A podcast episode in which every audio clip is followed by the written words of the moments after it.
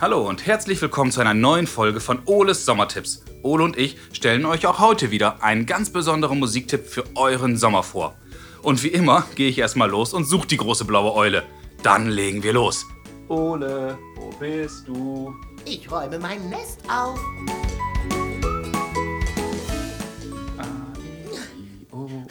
So ein Kauz. Ach, Ole, das kennst du doch. Das ist doch Volker Rosin. Singe ich denn wirklich so schlecht? Oje, ich mach mich flügge. Na komm, bleib schon hier. Ich höre ja auf zu singen.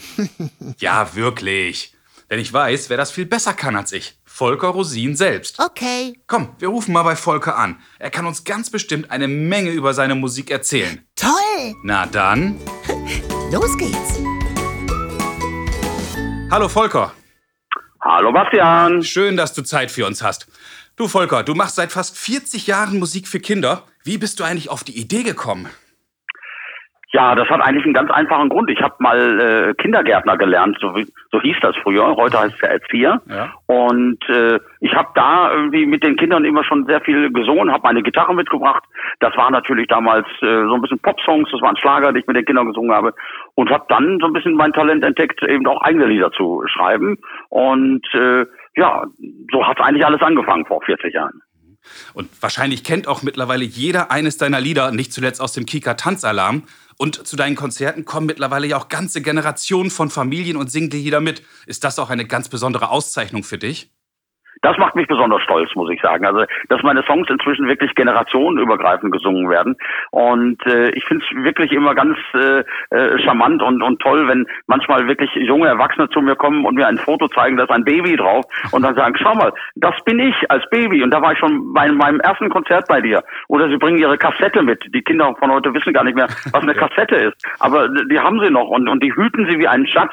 Und äh, sie kennen die Lieder noch von früher und, und singen begeistert mit. Und äh, ja, manchmal stehen auch, auch Jugendliche vor mir und sagen, Volker, können wir mal ein Selfie machen? Du warst der Held meiner Kindheit. Ich habe immer Tanzalarm geguckt. Also ich freue mich so, dass ich dich jetzt hier mal kennenlernen darf. Das macht mich schon wirklich stolz. Ja, das ist doch super.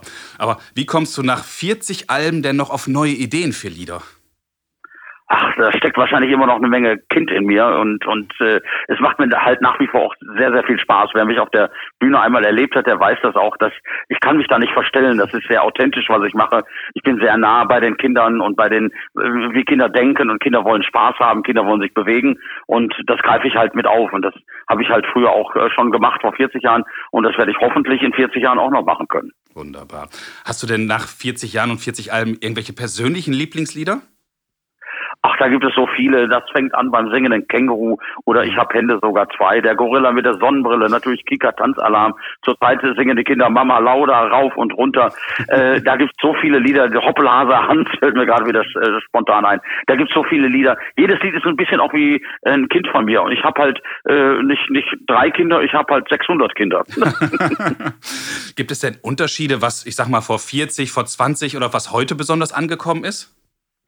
Ähm, das kann ich so gar nicht sagen. Also meine Lieder sind nach wie vor witzig, originell, ähm, manchmal auch ein bisschen schräg, ein bisschen anarchistisch.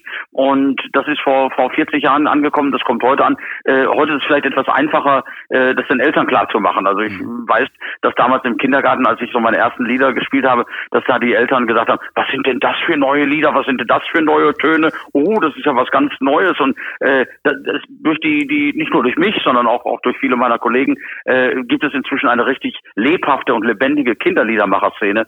Und das ist sehr schön und es ist ein sehr schönes Angebot für alle Kinder. Ja, das stimmt. Also heute gibt es ja auch Hip-Hop oder Punk-Bands sogar für Kinder. Findest du das alles toll, dass die ganzen Musikgenres mittlerweile vorkommen?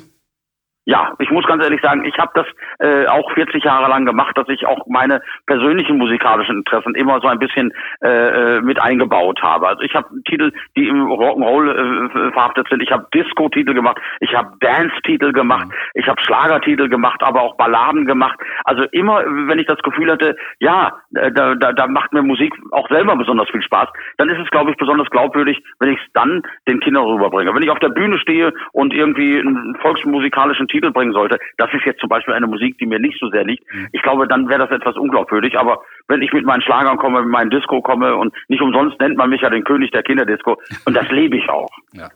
Und ich habe sogar gesehen, dass du ja auch äh, Projekt, besondere Projekte gemacht hast. Beatles für Kinder, Jazz für Kinder, Oldies für Kinder. Was war bei dir bei dir, äh, was war für dich bei diesen Projekten besonders wichtig?